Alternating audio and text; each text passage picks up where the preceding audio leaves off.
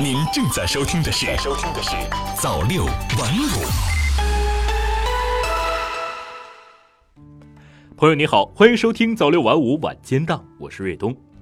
新华视点：未成年人保护法修订草案增设网络保护，哪些看点值得关注？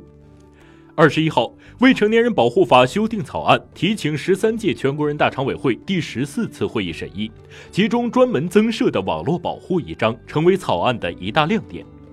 全国人大社会建设委员会主任委员何议婷在做关于修订草案的说明时介绍，修订草案增设网络保护专章，对网络保护的理念、网络环境管理、网络企业责任、网络信息管理、个人网络信息保护、网络沉迷防治、网络欺凌及侵害的预防和应对等作出全面规范，力图实现对未成年人的线上线下全方位保护。看点一：关于总原则，保障和引导未成年人安全合理使用网络。草案明确规定，国家保护未成年人依法使用网络的权利，保障和引导未成年人安全合理使用网络。家庭和学校应当培养和提高未成年人网络素养，开展网络安全和网络文明教育，提高未成年人安全合理使用网络的意识和能力，增强未成年人自我保护意识。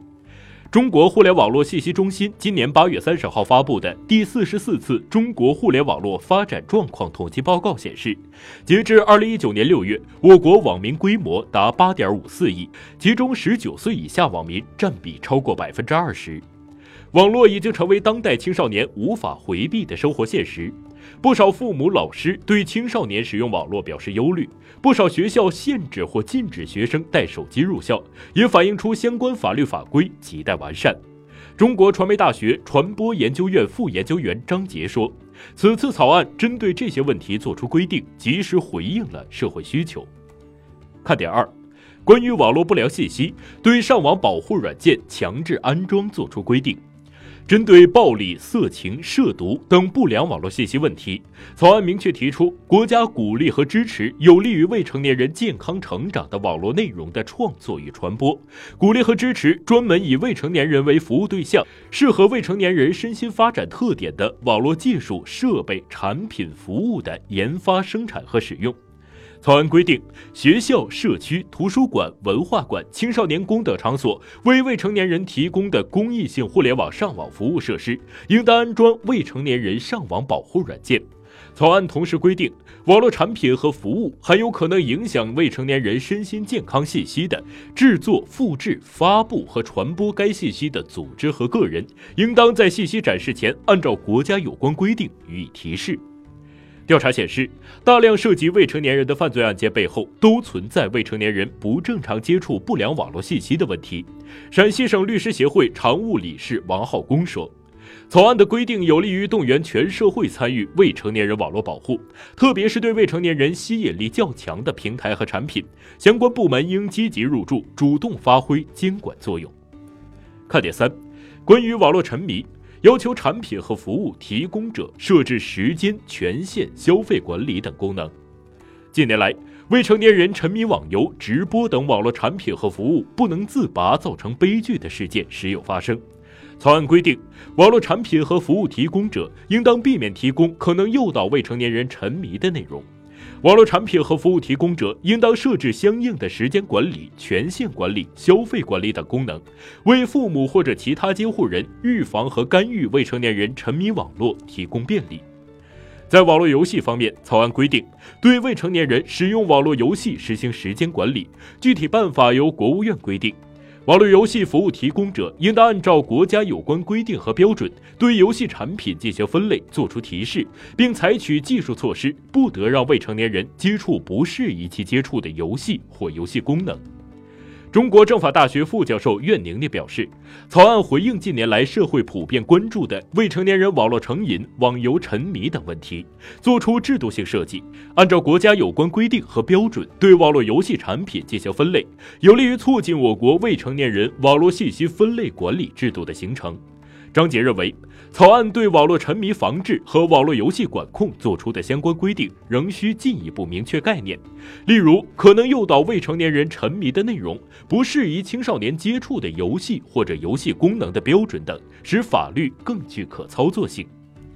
看点四，关于网络欺凌，不得通过网络以文字、图片、音视频等形式侮辱、诽谤、威胁未成年人。草案规定，任何组织和个人不得通过网络以文字、图片、音视频等形式侮辱、诽谤、威胁未成年人，或者恶意扭曲、损害未成年人形象。发现未成年人遭受上述网络欺凌侵害，或者形象遭到恶意扭曲、损害的，受害未成年人的父母或者其他监护人，可以要求网络信息服务提供者及时采取删除、屏蔽等措施，停止侵害。中国互联网络信息中心发布的《二零一八年全国未成年人互联网使用情况研究报告》显示，截至二零一八年七月三十一号，我国未成年网民规模达一点六九亿，百分之十五点六的未成年人都表示曾遭遇网络暴力。专家表示，与现实中的欺凌相比，网络欺凌更加难以调查取证，也加大了打击处罚此类行为的难度。草案作出相关规定，有利于未成年人的父母及时采取措施制止侵害行为。另一方面，有关部门也应对网络平台加强管控，及时发现和惩治网络欺凌行为。看点五，关于个人信息保护。收集未成年人信息需经过未成年人及其父母或者其他监护人同意。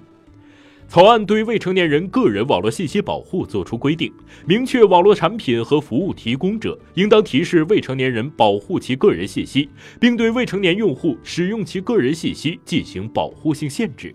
网络产品和服务提供者通过网络收集、使用、保存未成年人个人信息的，应当符合国家有关规定，且经过未成年人及其父母或其他监护人同意。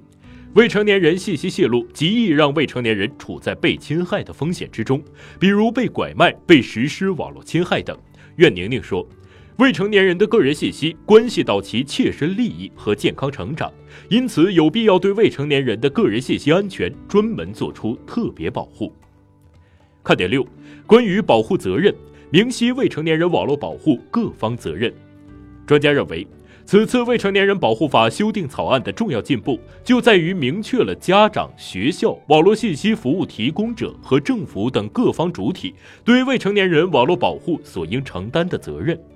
值得注意的是，草案还专门规定，网络产品和服务提供者应当结合本单位提供的未成年人相关服务，建立便捷的举报渠道，通过显著方式公示举报途径和举报方法，配备与服务规模相适应的专职人员，及时受理并处置相关举报。实践中，当孩子受到网络侵害，家长常常会面临举报途径不畅、处理效果不理想等问题。草案的这一规定有望督促网络企业提供便捷的举报途径，并通过专业的方式及时解决相关问题，具有较强的现实意义。北京青少年法律援助与研究中心主任佟丽华说：“感谢您收听早六晚五晚间档，我是瑞东，我们明天再见。”